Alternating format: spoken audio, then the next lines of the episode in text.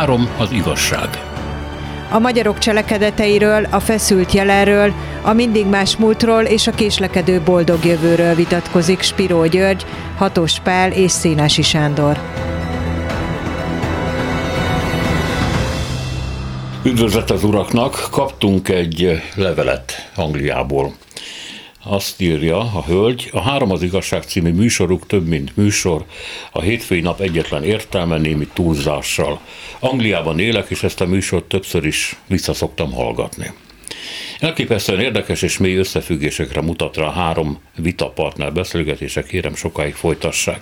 Sok író és költő terítékre került, az utolsóban többször is beszéltek József Attiláról. Lehetne ilyen arcátlanságot kérni, hogy egy teljes műsoridőben legyen ő a téma. Kívánom a legjobbakat, üdvözlettel Orsolya jó, lehet, hogy nem volt, nem volt nagyon szerény dolog tőlem, hogy a dicséreteteket is felolvastam, na de hát miért ne halljátok meg. Szóval um, Orsolya nem részletezte azt, hogy miért éppen József Attiláról szeretne hallani. Ugye az előző műsorunkban a jobb és de főleg a baloldalról, a baloldali értékekről beszéltünk, talán itt kell majd valamit keresni, hogy József Attila egy mai baloldalon hogy találná meg a helyét, ha egyáltalán mi lenne, vagy más lenne a sorsa, mint ami a két háború között volt. Jobban kezelné a társadalom, a hatalom, és hogy hát a többi már olyasmi, amit nem nagyon lehet elemezni, mert a zseniséghez tartozik. Elvállaltátok, hogy beszélünk József Attiláról. Van ebben, ebben a vállásban valami, ami, ami szenvedének nevezhető, ami köt benneteket hozzá a költészetéhez? Hát az egyik legnagyobb magyar zseni. Ennyi elég. 1929 környékén maradnék. József Attilának ekkor jelenik meg a Nincsen apám se anyám című kötete, amiben az a vers is benne van, a tiszta szívvel, és a következő vers is benne van, József Attila a címe. Vidám és jó volt Stán konok, ha bántották vélt igazában. Szeretett enni, és egyben másban Istenhez is hasonlított. Egy zsidó orvostól kapott kabátot, és a rokonok úgy hívták, többé itt ne lássam. A görög-keleti vallásban nyugalmat nem lehet, csak papot. Országos volt a pusztulásban, no de hát ne búsuljatok. Na most ez már az igazi József Attila, tehát itt már nem mutál, ez már ő. És Német László közöl róla egy kritikát 1929. december 1-én a Nyugatban. A Nyugat a legfontosabb lap ebben az időben. József Attila nem jelent meg a Nyugatban, és ez az az év, amikor először osztják a Baumgarten díjat, és nem kapott természetesen. Német László a következőket írja. Az a gyanúm, hogy a dalnak ez az apátlan, anyátlan kakuk Marcia szívesen eláldogál a tükör előtt, és elébb költötte meg József Attilát, a szappanfőző és kefés asszony gazdátlan árváját, mint az itt közölt költeményeket. Nem, ennek a figurának igazán nem kell félnie a népszerűtlenségtől. Vegyétek elő Tersánszki valamelyik csavargóját, szoktassátok le a bagózásról, és itt van József Attila mert a bagóban érettség van, flegma, fiat fatalizmus. József Attila azonban még innen van a bagón, az ő társadalom kívülisége még új keletű és hangsúlyozott. Kamasz még ez a mi csavargónk, és a ki nem írtott Russzó kikidobog a zsidó orvostól kapott kabátja alól. Landbus Attilának nevezi a cikkben máshol, és azt mondja. A nagyot mondásnak képerőszakolásnak az a hajlama, amelyre e könyv egyharmadát idézhetnők, azonos pszichológiájú az ő eleve kifaragottságával. Az ember oda köti magát egy ilyen bábúhoz, egy ideig minden jól megy, az olvasók is hamarabb összebarátkoznak a bábukkal, mint a költőkkel, de egyszerre csak nehezedik a bábú. Elébb fakölönc lesz, aztán vas, ólom, és olyan közel húzza a fejedet a földhöz, hogy nem nézhetsz többé vonítás nélkül a csillagokra. Írja Német László. Német László, aki ekkor négy, négy évvel idősebb, tehát 29 éves, József Attila meg ő, ugye 24, Az a német László ír ezt József Attiláról, aki ismétlem nem kapott Baumgarten díjat, Tersánszki kapta ebben. Na várj, de hogy bocsánat, csak egy korrekció. Igen. Kapott egy kis Baumgarten díjat. Nem kapott. 1929-ben vagyunk. Nem 1936-ban vagyunk, 29-ben. Mondtam, ott maradok 29-ben. Jó, én azt tudom, hogy kapott egy segélyt, egy ezerpengős segélyt. De most nem egy... arról beszélek, hanem nem kap semmit, éhezik. Uh-huh. Mindenki tudja, hogy ő a legzseniálisabb az ország. Mindenki tudja már. És német László levágja és lebeszéli az olvasót arról, hogy József Attilát olvasson. Az a német László, aki Babics lapjában, a Babics főszerkesztő a nyugatot, Babics lapjában előző számban, a nyugat előző számában öt darab eszét közöl, öt darabot a Babicsnak a tanulmányairól.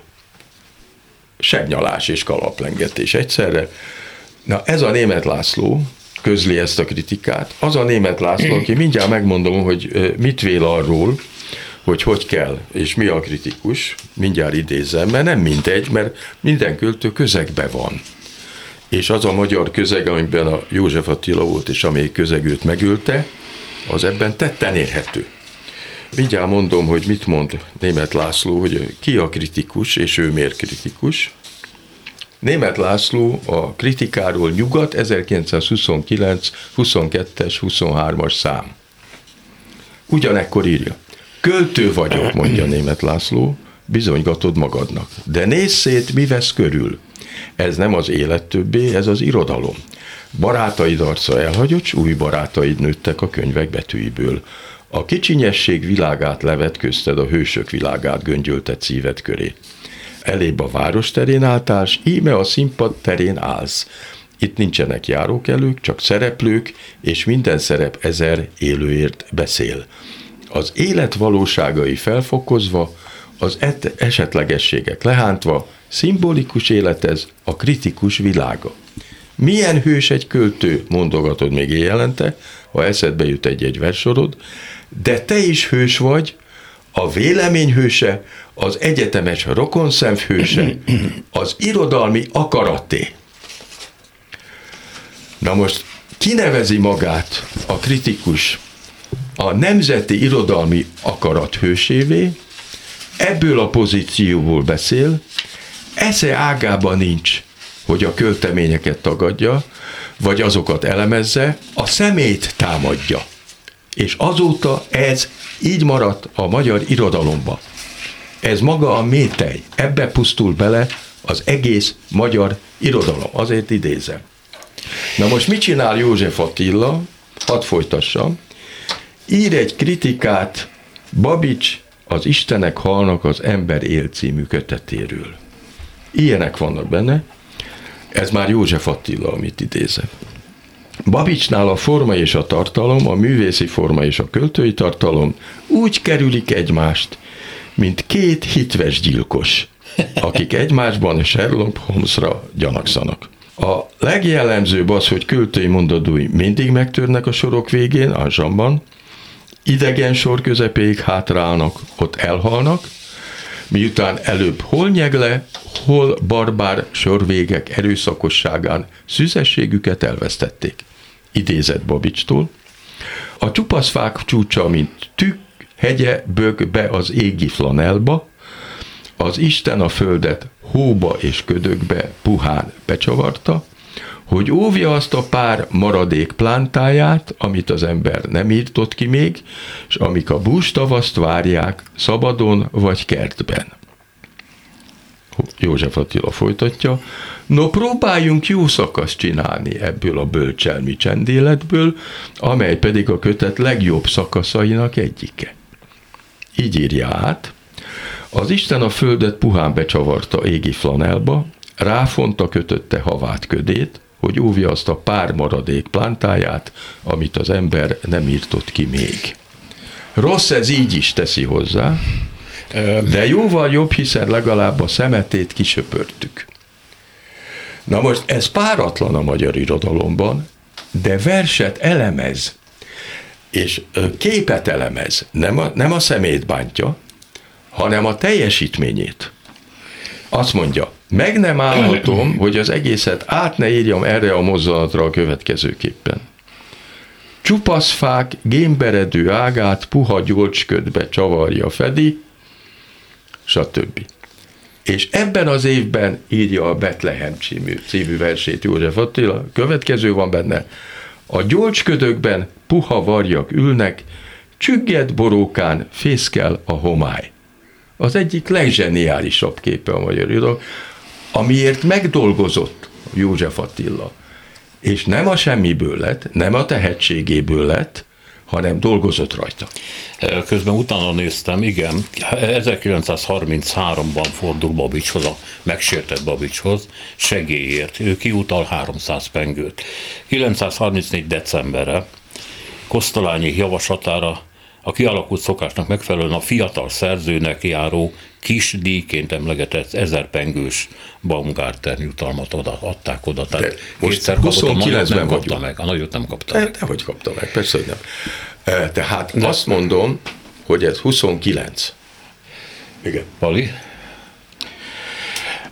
Én azt gondolom, hogy ez a szenvedély, amivel Gyuri ezt a, ezt a kritikát, ezt a valóban nagyon rossz ízű kritikát, amelyet német László, ha nem is teljes szívvel, de azért visszavont későbbi pályája során, és, és elismerte József Attilát, tény is való, hogy akkor ott teljes inkorrekt módon és a szemét támadva próbált megsemmisíteni, hát akkor azért ő is egy elég fiatal és egy eléggé, tehát ne felejtsük el, tehát német László lelki alkotát sem, ugye a magyar irodalom történetben nagyon régi hagyománya van annak, hogy József Attila egyedülálló zsenialitását valami olyasminek tulajdonítják, amely, amelynek ára van, és ez pedig az elme megbomlása. Ezt már Szerbantal leírta. Tehát ezt már Szerbantal is így írta, és azóta sokan gondolták. A másik meg az, amit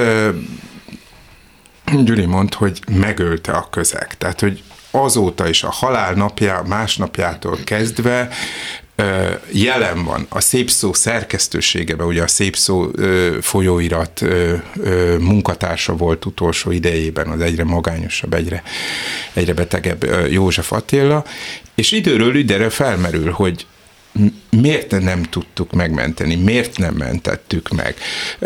És ezzel szemben van persze szintén egy dolog, hogy nem lehetett volna megmenteni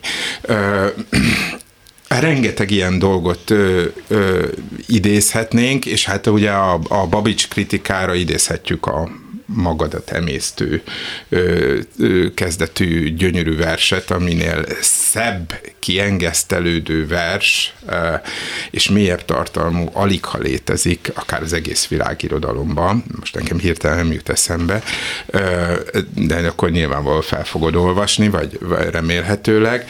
Ö, ami azért azt is jelzi, hogy József Attilában is munkálkodtak olyan indulatok, amelyek amelyek, amelyek érdekesek, és amelyek, amelyekkel ő is szembenézett.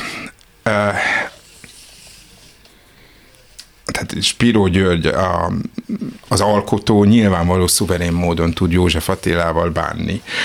Én egy kicsit más szempontból, a töredékesség szempontjából nézem, és ha például a József Attila Babics konfliktus nézem, és mondjuk a freudizmus hatását, a pszichoanalízisnak a hatását nézem, akkor nagyon érdekesnek tartom, hogy ugye van ez a vita Gyömrői Edit, a szerelem, Gyömrői Edit ridegsége, hidegsége, ahogy Szántó Juditnak azt mondja, hogy hagyd el, borítsd fel, stb., hogy ugye német Andornak ebbe a csodálatos József Attila monográf, vagy nagyobb monográfia, vagy kisebb monográfia tanulmányában ezt leírja.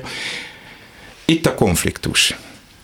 És akkor ott van ez a hihetetlen rövid életben még mindig nagyon sok fehér folt, például 35-36-ban a barátság egyrészt a pszichonalízis jelenléte József Attila életében, másrészt a Barta Istvánnal egy banktisztviselő emberrel való barátsága, aki a katolicizmust hozza. És megírja az Én nem tudtam című verset, ami számomra egy csodálatos revelatív vers, és amit rokonítanék azzal, amit, amit Babics ír a Psychoanalysis Christiana.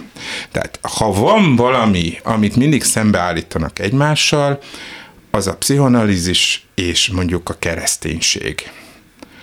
És ha vannak költők, akik a bűn keresztény tanításának az eredendő bűn, ami ugye igazából nem is bűn, tanítását, és a pszichoanalízis szintézisbe hozozták, az számomra Babics és József Attila. És ilyen értelemben uh, tudom feldolgozni ezt a hihetetlen kiszerűségek uh, szövevényében elbukó ö, ö, pszichét, ö, lelket, ö, amelyben nyilvánvaló német Lászlónak benne van a keze, ahogy Babicsnak is benne van a keze, de hát ők maguk is sérülékeny emberek. Ö, Például ugye Kosztolányit kielemeztük már. Kosztolányi egyértelműen pozitív szereplő József Attila életében. Ö, ö, nagy a közösség köztük, hát a csodálatos, amit ugye a halála után is ír, és hát látszik, hogy, hogy egyből és feltétlenül elismeri a tehetségét. De mégis visszatérve, számomra az, hogy, hogy ilyet tudott a magyar költészet produkálni, ö, hogy a freudizmus és a keresztény teológia nagyon sokszor elfelejtett, és sokszor nem is idézett tanítását, ilyen csodálatos versekben, jeleníti meg, az, az mindig elgondolkodtat. Gyuri? Igen, én itt szakmailag próbálok közeledni József Attilához, aki a képeit megírja és kidolgozza. Ugye a, a szabad asszociációk jegyzékében van egy ilyen rész, hogy Rapaport nem dolgozik, Hatvani nem dolgozik, I. és Gyula nem dolgozik, Horti Miklós nem dolgozik, én dolgozom. Közben vannak kihagyások persze. Tehát ő dolgozott. Na most én azzal mélységesen nem értek egyet, hogy megbomlott volna József Attila elméje. Szó nincs róla. Ilyen költeményeket, amelyeket az utolsó pillanatok ír, csak a mérhetetlenül normális elme képes produkálni. Tehát szó nincs arról, hogy az ő elméje, az ő ítélőképessége és az ő költői tehetsége, ami a legnagyobb dolog, ami valakibe lehet, az bármiféle sérelmet szenvedett volna. Belátta, hogy nem érdemes élnie. Az egy nagyon józan, értelmes belátás. De szó nincs arról, hogy ő belebetegedett volna a tehetségébe, vagy a zseniébe, vagy akár. De várjál, azért nem volt beteg. sokat a Gyömrői Editet vádolták meg azzal, hogy félrekezett, mert igazából ő borderline-os volt. és ezt már elfogadta. Na de bocsánatot kérek, a borderline nem azt jelenti, hogy elmebeteg. Nem, nem, nem. Az egy alkat, vagy, vagy egy kialakult valami. Na de hát szó nincs róla, hogy ő elmebeteg lett volna. Tehát ez egy nagy, ez egy, eh, aki ilyen verseket ír, az nem elmebeteg ezt jobb tisztázni, hogy az hihetetlen koncentrációt és munkát igényel, és arra elmebeteg nem képes. Az elmebetegek is tudnak nagy képeket csinálni, megfesteni, de abban a pillanatban nem elmebeteg. Na most, ami ezt a viszonyt illeti, igen, valóban ebben a visszavonó, most nem idézem azt, ami, mert versbe is megbántotta persze Babicsot, de amit, amikor visszavonja, akár egy halom hasított fa hever egymáson a világ, szorítja, nyomja, összefogja egyik dolog a másikát, és így mindenik determinált. Így él a gazdag is, szegény is, így szenvedtünk te is, meg én is, mondja Babicsnak, és még jó, ha az ember haragja, nem az embert magát harapja, hanem valaki mást, dudás a fuvolást. Ennél pontosabban nem lehet fogalmazni. Én téged és engemet te, mert mi lenne, mi történhetne, ha mindig magunkba marna az értelem iszonyú karma. Folytathatnám, csak hogy hogy van ez kidolgozva? És ez az, amiről a korszakban egyetlen kritikus, egyetlen szót nem szólt, hogy milyen művész. Mindenki jött a, a származásával, a világnézetével, mindenféle. De hogy mit csinál egy művész? Arról hallgatnak. Végig pedig mindenki pontosan tudja, hogy ő a legnagyobb. Na most ez alapvető a magyar irodalom történetben. Hogy Petőfi a nem tudom, és nem nézik meg, hogy mit csinál, mint művész. Az a minimum, hogy meg kellett volna nézni, és el kellett volna mondani. Na most, hogy hogy dolgozik egy igazi nagy költő? hogy milyen képeket tud csinálni, azt mondja, falu, 1936, mint egy tányér krumplipaprikás, lassan gőzölög lusta, langyestében a piros palás, rakás, falucska. Na most láttuk, hogy a, a gyolcsködökben puha varjak ülnek, az milyen szakaszokon, sőt, még további szakaszokon ment át, hogy igazi, nagy, gyönyörűséges költői kép legyen belőle. Na most el lehet képzelni, hogy ezen mit dolgozott. Őrületes munka van benne. Vagy a Hazám című verse. Az éjjel hazafelé mentem, éreztem bársonynesz inog, a szellőzködő lágy melegben tapsikolnak a jázminok, nagy álmos dzsungel volt a lelkem, s hátak az utcán. Rám csapott, amiből eszméletem, nyelvem származik, s táplálkozni fog, a közösség, amely részeg ölbecsaló anya természet, férfi társaként él, komor munkahelyeken kámropodva, vagy itt töpreng az éj nagyodva mélyén. A nemzeti nyomor. Van még hát csodálatos végig a vers, de hogy aki egy ilyen szonettet meg tud írni, hát annál normálisabb ember a világon nem volt, és nincsen, és nem lehetséges. És hogy micsoda finomságok vannak benne, ez az éreztem bársony, bársony nesz inog, Szóval, hogy mi van ebben a, a hihetetlen összevont képben, ahol hallani lehet, látni lehet, sőt, tapintani lehet, be lehet lélegezni, amiről beszél. Van benne egy adi nagy álmos dzsungel volt a lelkem, ugye? És erre jön rá, és hátak az utcán. Ennél tökéletesebbet nem lehet elképzelni. Három az igazság. Hatos Pálos Spiro Györgyel Orsolya javaslatára József Attiláról. Átolvastam, ti minden, mindegyik más-más oldalról közelítitek, akkor nekem hadd legyen szabad kicsit a, az életrajz felől. Ahogy átolvastam, a dolgait arra döbbentem rá, hogy hogy fiatalkorától, kamaszkorától kezdve legalább négy vagy öt öngyilkossági kísérlete volt. Egyszer nem engedték vissza a kollégiumba emiatt, mondták, hogy teljesen labilis, és nem lakhat a diáktársaival együtt. És akkor kényszerült valami nyomor albérlet, de ez többször előfordult, miközben e, súlyosan kétséges, hogy valóban öngyilkos lette. Mert e, Későbbi vizsgálatok azt mutatták, hogy ő megpróbált átbújni két vagon között, és a vonat közben elindult, és gyakorlatilag szétroncsolta a testét, letépte a fél karját, borzalmas volt. Szóval nem biztos, hogy öngyilkos lett. De hogy a rettenetes félárvaság, a nyomor, az, hogy dobálták egyik rokontól a másikig, ugye a Makai Ödönnel lakott Szegeden, aki elvette az egyik lány testvérét, aztán Hódmező, elvált tőle. Tessék? Hódmezővásárhely. Igen. El, elvette az egyik lány testvérét, majd elvált tőle, és elvette a másikat, az eltát. De egyébként többször megtagadta tőle a támogatást, amikor nem úgy ért, vagy nem úgy viselkedett, vagy nem úgy tanulta, hogy a ügyvéd ezt szerette volna látni. Szóval a rettentő árvasága és dobáltsága közelben ott volt a családi ítélet, hogy nem dolgozik. Ezt azért mondom, mert az első részben te erre nagyon hangsúlyt, nagy hangsúlyt fektettél. Tehát, hogy gyakorlatilag társadalmon kívüli egy csavargó.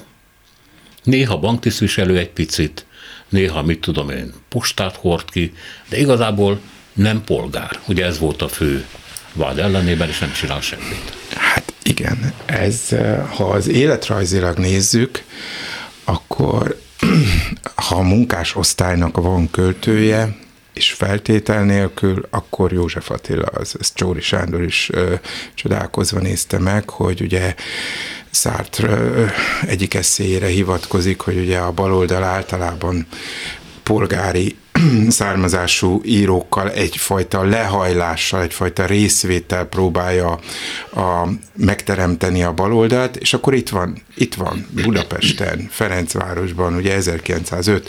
április 11-én megszületik a munkásosztály költője.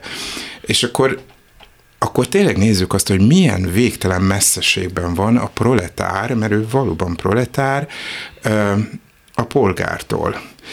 Én Makai Ödönnel kapcsolatban nem lennék ennyire kritikus. Tehát, hogy hány olyan viszony volt, hány és hány ezer, amikor Magyarország rendkívül kasztos társadalmában nem lehetett átugorni dolgokat. József Jolán át tudta ugorni.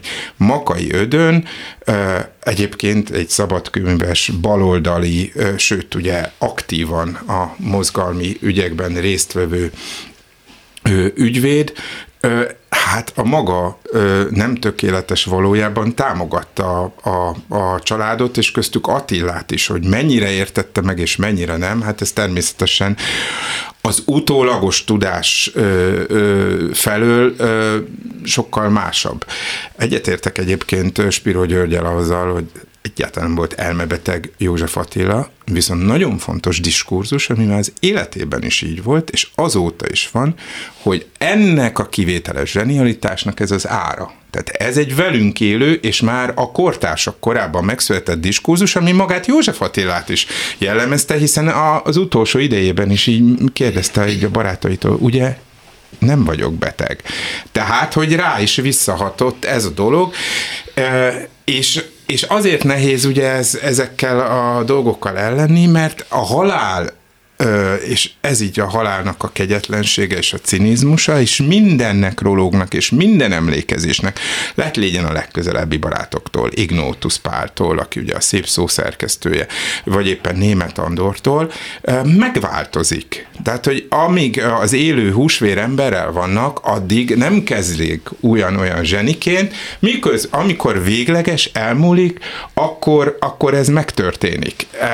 Hát ez, ez persze rólunk is itt ítélet bármelyikünkről, mert bármikor feltűnhet egy József Attila, akit éppen én nem ismerek föl, vagy éppen te nem ismersz föl. Ez, ez, itt, ez itt a borzalom. Persze nagyon sokan segítették. Köztük Makai Ödön is de ennek nagy ára volt, tehát, és, és van, akit nem pusztított el lelkileg ez a, ez a fajta társadalmi közeg, amiben ez a dolog történt. Azt is mondhatjuk, hogy igen, kezdettől fogva az az édesanyja, amikor visszahozza öcsödről, veri.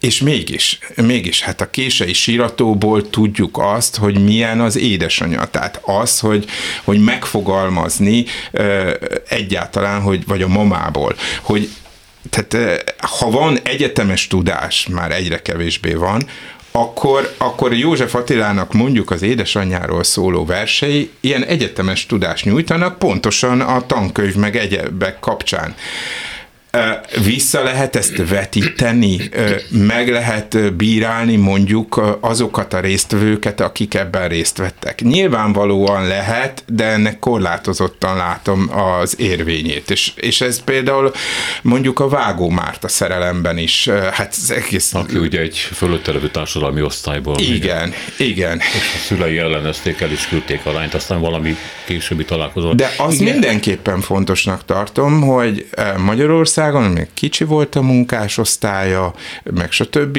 Tehát egy ilyen zseni ö, ö, jöhetett ö, és születhetett bele a, a, a, a, a világba.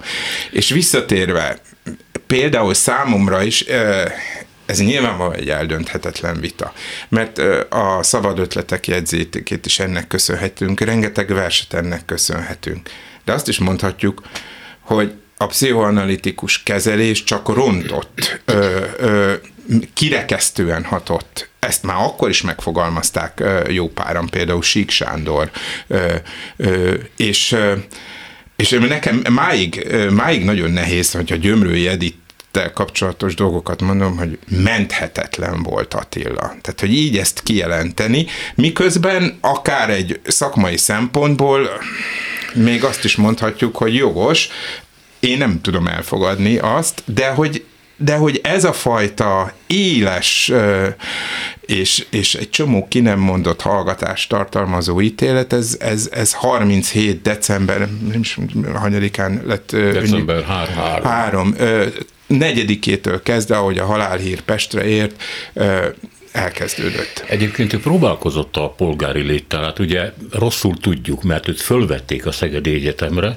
csak utána megjelent a verse, ami miatt perbe is fogták, és Horger akkor tanácsolta. Igen, de még egy évvel később is jelentkezik. Bécsbe. Így van. Elment a Szorbonra tanulni. Tehát ő megpróbálkozott. Bécsen, sőt Pesten is járt egyetemre nincs helyem így élők között írta, mert nem volt olyan közösség, amelyik meg tudta volna tartani, hát a munkásmozgalom a legkevésbé.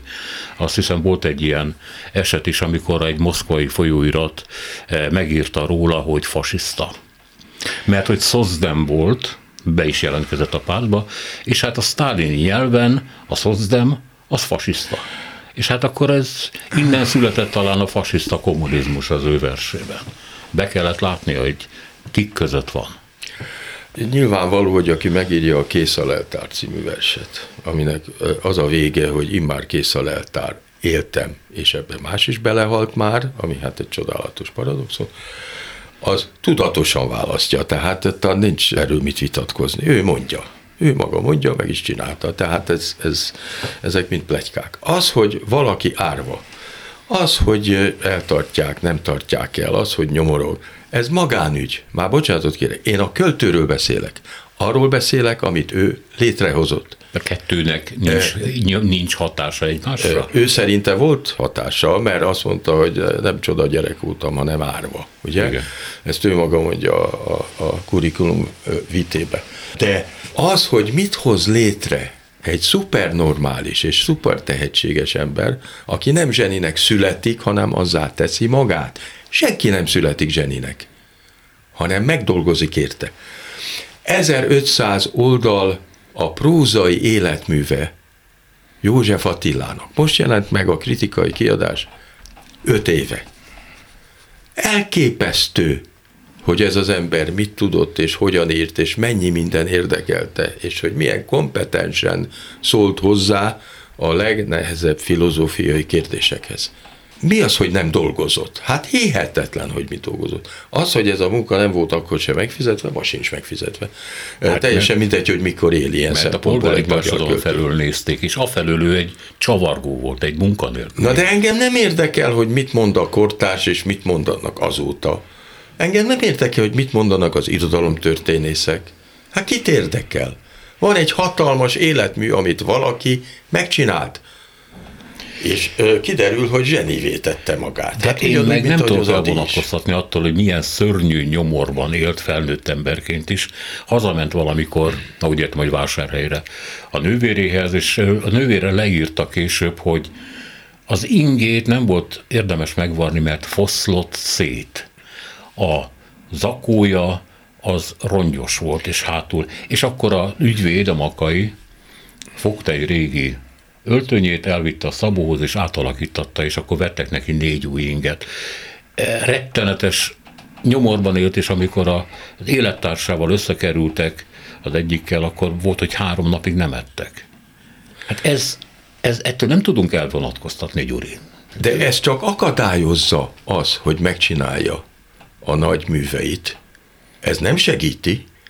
Az rendkívül visszás, hogy mindig azt mondják, hogy hát a diktatúrában könnyű mert akkor könnyű remek művet írni. Micsoda hülyeséget beszélnek. És ezek az életrajzi tények, ezek nem magyarázzák, hogy ő maga mit hoz létre. Én Mindennek nem, én ellenére. Nem ezt, én azt, azt kérdezem. Én azt becsülöm, nem azt becsülöm, hogy szerencsétlen, hogy és még nagyon sokan éheztek és fáztak, és nem hoztak létre egy ilyen életművet. Én, én a költőről beszélek. Értem, de én a művéről beszélek. Hogy muszáj volt, hogy egy ekkora zseni ezt a szörnyű, nyomorúságos életet éljen? Hát igen. Ez hát a kérdés. Persze, igen. Ez a kérdés. Hát igen, mert ilyen volt a magyar társadalom, ilyen volt a magyar értelmiség. Hát mindenki ráhúszult, és senki nem állt mellé. De most hát mondtad, tudták, hogy, hogy kit kell ki, bocsánat, tudták, hogy kit kell kinyírni. Ki akarták nyírni? Hát persze. Hát ő volt a legtehetségesebb, ez hamar kiderült. Én is inkább azon az állásponton vagyok, hogy nyilvánvaló, hogy a, a, az életmű olvasása a legfontosabb, de vannak itt olyan ellentmondások, amelyek, amelyek elgondoltatóak. Tehát, hogy igen, például a párthoz vagy a mozgalomhoz való viszonya a baloldalihoz. Igen, tehát ez sokszoros és sokszorosan terhelt, és végén sem szakadt meg. Tehát, hogy ugye, amikor ugye 1936-ban felfüggesztik a kommunisták Magyarországi pártjának a működését pont sztálini parancsra, akkor pont József Attila az, aki Nyitráról közvetít a hazai kommunista mozgalom felé, pontosan azért, hogy, hogy, hogy, hogy hogy végre a, a Szovjetunióban meg a kommunisták is megértik, hogy egy egységfront kell. De hát ugye mi történik? Tehát az a, az a fajta ugye korai trauma, ami öcsödön éri, hogy elveszik a nevét, hogy ugye a szem, a füle hallatára beszélnek arról, hogy ilyen név, hogy Attila nincs, és ezért Pista vagy. Ugye, hát ez egy, ez egy nevelőszülő, tőzsgyökeres magyarok ott öcsödön. És ő ezekhez a ehhez a néphez, ennek a népnek, ennek az, ennek az egyetemességhez, az alullévőkhöz akar szólni, akiktől talán a legalapvetőbb bántást kapta. Mert aztán persze sok-sok bántás éri, meg, meg, meg egyebek. Tehát, hogy, hogy itt, itt, itt, itt van, vannak olyan dolgok, amelyek nagyon érdekesek. Hát egy 60-tól, most bármelyik, most ugye bármelyik 60-ira mecénásokra gondolunk, egy-egy lustaság, ugye, hogy nem veszi észre, hogy nem adja oda a 200 pengőt, ugye az a híres történet, mikor Örkény István leírja, hogy együtt vannak, és hallgatják ugye a 60-i Bertalannak ott a, a, a mondani valóját a, a művészet történetről, és hát egyre sötétebb ugye Attilán Attilának a, az arca, mert ugye hát egy fillére nincsen, és akkor örkény is észleli, és akkor ugye, de hát nem akar kérni, mert büszke, és akkor örkény ugye mondja, hogy hát kérlek alássan, ugye 200 pengőt adjál, légy szíves, és mire kell neked, mondja sokat pumpált, vagy pumpolt emberek, kér, hát kapupénzre, és jó, hát tessék, és abban a pillanat beszébe jut, hogy Attilának is kéne adni, és rohan el. De van, tehát vannak sértések, kicsik, nagyok, mellőzések, Moszkvai útból kihagyás, meg egyebek. Moszkvai út helyett ugye I. és Gyula ment el. I. és Gyula ment, meg Nagy Lajos. És e, de mégis az alapvető trauma az a gyerekkori trauma. Az elhagyatottság, meg a, a nevétől, és ugye nem hang, ahogy, ahogy ugye ezt a század egyik legnagyobb filozófusa, akinek ugye mai, manapság magyarul is kiállták, kiadták a Megváltás csillaga című művét, ugye a Franz Rosenzweig írta meg, hogy nem hang és füst a név. Tehát, hogy a név az a lényege az embernek, és őtől ezt próbálták el, elvenni, és nem is akárkik, tehát azokhoz, akikből vétetett, a pőceborcsák nemzetségéből, ahonnan, ahonnan ugye az édesanyja is jött, és mégis az egész életét, mert, mert hiába tehát hogy, tehát, hogy József Attilában az a csodálatos, hogy nincs, nincs soha, egy pillanatra sem szakad meg mondjuk egy lelki igazság kifejezése, és mondjuk egy társadalmi szerepvállalás. Tehát, hogy ugye, és ez, ez, ez, ez, tehát amit Heidegger ugye a német nyelv ö, költészetében leír, ugye a, a lét ö, filozófiája, tehát ez a téli éjszakában, mintha a létből ballagtak volna haza. Tehát, hogy ugyanabban a pillanatban József Attila, és ugye maga a Heideggeri fogalom a készhez valósághoz, azt leírja a szerszámokról, vagy a szövőnők ö, omló álmait, ugye a külvárosi éjbe, vagy tehát, hogy, hogy, hogy egy olyan típusú szintézise az egyéni, legbensőbb, legfilozófikusabb költészetnek, és a társadalmi, politikai költészetnek, ami se előtte, se utána nem sikerült. Ma is sokat beszélünk arról, hogy feltámad, nem támad fel a politikai költészete, a politikai irodalom, a közéletiség, és ezzel szemben ugye mindig vannak, de hogy ezzel szemben inkább mondjuk a lelki, vagy a, az individuális dolog. Na most József Attilánál egy pillanatra sem szakad ez soha ketté. Tehát, hogy ő nála, tehát ebben, ebben is az a fajta állandó lecke van, hogy mennyire mennyire érvényét veszték azok a gondolatok, vagy azok a gondolati mankók, amelyek arról szólnak, hogy le vagyunk maradva, nem vagyunk mele maradva. Tehát a század filozófiai gondolkodásának legnagyobb innovációja, az a fajta Heideggeri ontológia, az ott van, ott van készen József Attilánál. Igen, az az érzésem, hogy itt két malomban őrülünk, mert ti kisé a magyar romantikus szentimentális hagyománynak megfelelően a szeméről beszéltek. Ugyanúgy a szeméről, mint német László csak nem olyan kedvezőtlenül és aljas módon. beszélünk róla. Nem, nem. Megértve. Igen, így van, de mégiscsak a szeméről beszéltek, meg annak az élettörténetéről, és nem a teljesítményéről, nem az alkotóról. Én csak és kizárólag az alkotóról kívánok egy költő esetében beszélni, mert hiszen az az érdekes, amit létrehozott a műveiben. És az a fantasztikus tisztaság és összetettség, és a, a szinesztéziának ez a hihetetlen bonyolultsága, amit ő létrehoz, tudatosan, teljesen tudatosan, az páratlan. Én ezt ünneplem József Attilában, amikor azt mondja, ő is, hát tudja, hogy mit csinál, hát teljesen tudatos ember. Ős patkány terjesz kort mi köztünk, a meg nem gondolt gondolat. Belezabál, amit kifőztünk, és emberből emberbe szalad. Hát ennél pontosabban leírni, ami általában ebben az országban mindig történik, de, de tökéletes. Miatta nem tudja a részeg, ha kedvét pesgőbe öli, hogy iszonyodó kis szegények üres levesét hörpöli. Szó nincs arról, hogy a népet valamilyen romantikus, vagy nem tudom milyen szempontból ítélné meg. Pontosan tudja, hogy mi folyik az országban. És mert a nemzetekből a szellem nem facsar nedves jajokat, hát új gyalázat egymás ellen serkenti föl a fajokat. Hát ez történik, ez a 30-as évek. Azóta is ez folyik. Ebbe vagyunk benne.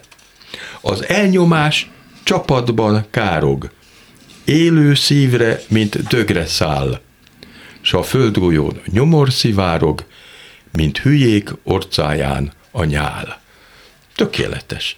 Na most, e, aki ezt írja, ez egy nagy filozófus, és nem véletlen, hogy ebben az 1500 oldalas prózai teljesítményben a filozófia első helyen áll. Első helyen áll. Nagy filozófusról van szó, nem véletlen, hogy neked Heidegger, meg az egzisztencializmus jut az eszedbe. Ő egy nagy egzisztencialista költő. Talán a legnagyobb a korszakban pedig voltak néhányan világszerte, tehát ez egy, ez egy óriási áramlat, és benne van, benne van a, a, a Lógatják szárnyuk az inségnek gombos tűjére szúrt nyarak. Fú, hát gondoljunk be, micsoda képes. Bemásszák lelkünket a gépek, mint aluvót a bogarak. Hát ha valaki ilyet tudna ebben a robotizált társadalomban meglátni és írni, akkor hálás lennék neki. Ő már akkor látja. Belsőnk odvába bút a hálás hűség, a könny lángba pereg, űzi egymást a bosszúállás vágya, s a lelki ismeret. Na most költői képet csinálni elvont fogalmakból az a legnagyobb feladat, ami a költőknek adatik. Ezt nem én mondom, ezt Utasi József mondta nekem annak idején, és ismerek ilyen József Attila típusú költőt, Utasi Józsefot ismertem, és emlékszem, amikor a már kötettel rendelkező Bella Istvánnak, ő, aki még nem rendelkezett kötettel, végig elemezte a köt, ott ültem órákig a felső menzán, és hát szegény Bella Pista köpni, nyelni nem tudott, mert ez szakmai kérdés hogy jó költői képet csináljunk, és érzékletes képet. Olvasó nem Ez szakma. Szakma. szakma. Az olvasó nem szakmát űz, hanem verset. De, de én nem az olvasóról, én József Attiláról beszélek. Értem, de én meg az olvasóról hadd beszéljek, mert azért nem baj, hogyha verset elolvas már ki. Az az olvasó nem embert keres a mű mögött, hanem emberi sorsot keres a mű mögött, hogy lássa, mert befogadás nekünk, egyszerű hétköznapi embereknek, nem csak a vers, hanem a az embernek a befogadását is jelenti, aki ezt ezeket írta. Úgyhogy én nem értek veled egyet, hogy nem kell az életéről beszélni. Azért van abban igen egyfajta tragikum, hogy ugye Makón, ahol ugye nagyon sok pozitív ér, ér és a, ugye a nem én kiáltokat kiadják, több példányban kell el, mint a már mindenki által zseninek tartott utolsó kötet, a Nagyon fáj. Ö, ugye hát ez Galambödöntől tudjuk az egykori tanártól, aki szintén sokat tett József Attiláért, és Hevesi Andrástól, aki ugye egy tragikus véget ért Franciaországban a, a német nácik elleni küzdelemben, hogy ugye ott voltak a könyvnapon, és ugye a Párizsi esőt, ugye azóta egyébként nagyrészt elfelejtett érdekes regényét, hogy mennyire veszik, és hogy, hogy, hogy találkoznak Attilával, és, és hát nem akarja elmondani, hogy ne. Ezek nyilvánvalóan ahhoz képest, hogy mi a filozófiai érvénye mondjuk József Attila verseinek ö, olyan értelemben nincs köze, viszont ö, segít megértetni azt, hogy ö, hogy, hogy a szöveg és az ember végső soron mégiscsak elválaszthatatlan, és ez a sok-sok esendőség, ez, amely, amely körülveszi, és amely, amelynek a hálójában élt, ez, ez, ez miképpen hatott, vagy éppen nem hatott arra. Mert amit idéztél, ugye, tehát ez az egész, igen, tehát élünk egy egyre inkább robotizálódó társadalomban, és van itt egy költő, aki 80 éve megírta azt, hogy, hogy miről van szó. Tehát van egyfajta aktualitása ennek a költészetnek, úgy is mondhatnánk, hogy időtlen aktualitása. De van egy nagyon személyes, időbe vettetett sorsa is ennek a, ennek a költőnek, kezdve attól, hogy egy német László próbálja elhallgattatni, végezve attól, hogy magában a szép szóban is eléggé magányosan van rejtély, és, és én csak tanultam most Spiró György szenvedélyes József Attila olvasatából, már csak azért is, mert el is fogom ezeket, amiket idézett olvasni újra. Itt a vége sajnos. Jó lenne még egy óra erről, de most itt a vége. Köszönöm Hatos Pálnak, Spíró Györgynek, és hát Esze József Attilának. A szerkesztő Selmeci János volt a műsorvezető Szénási Sándor. Köszönjük a figyelmüket. Orsolya magának külön. Köszönjük minden jót.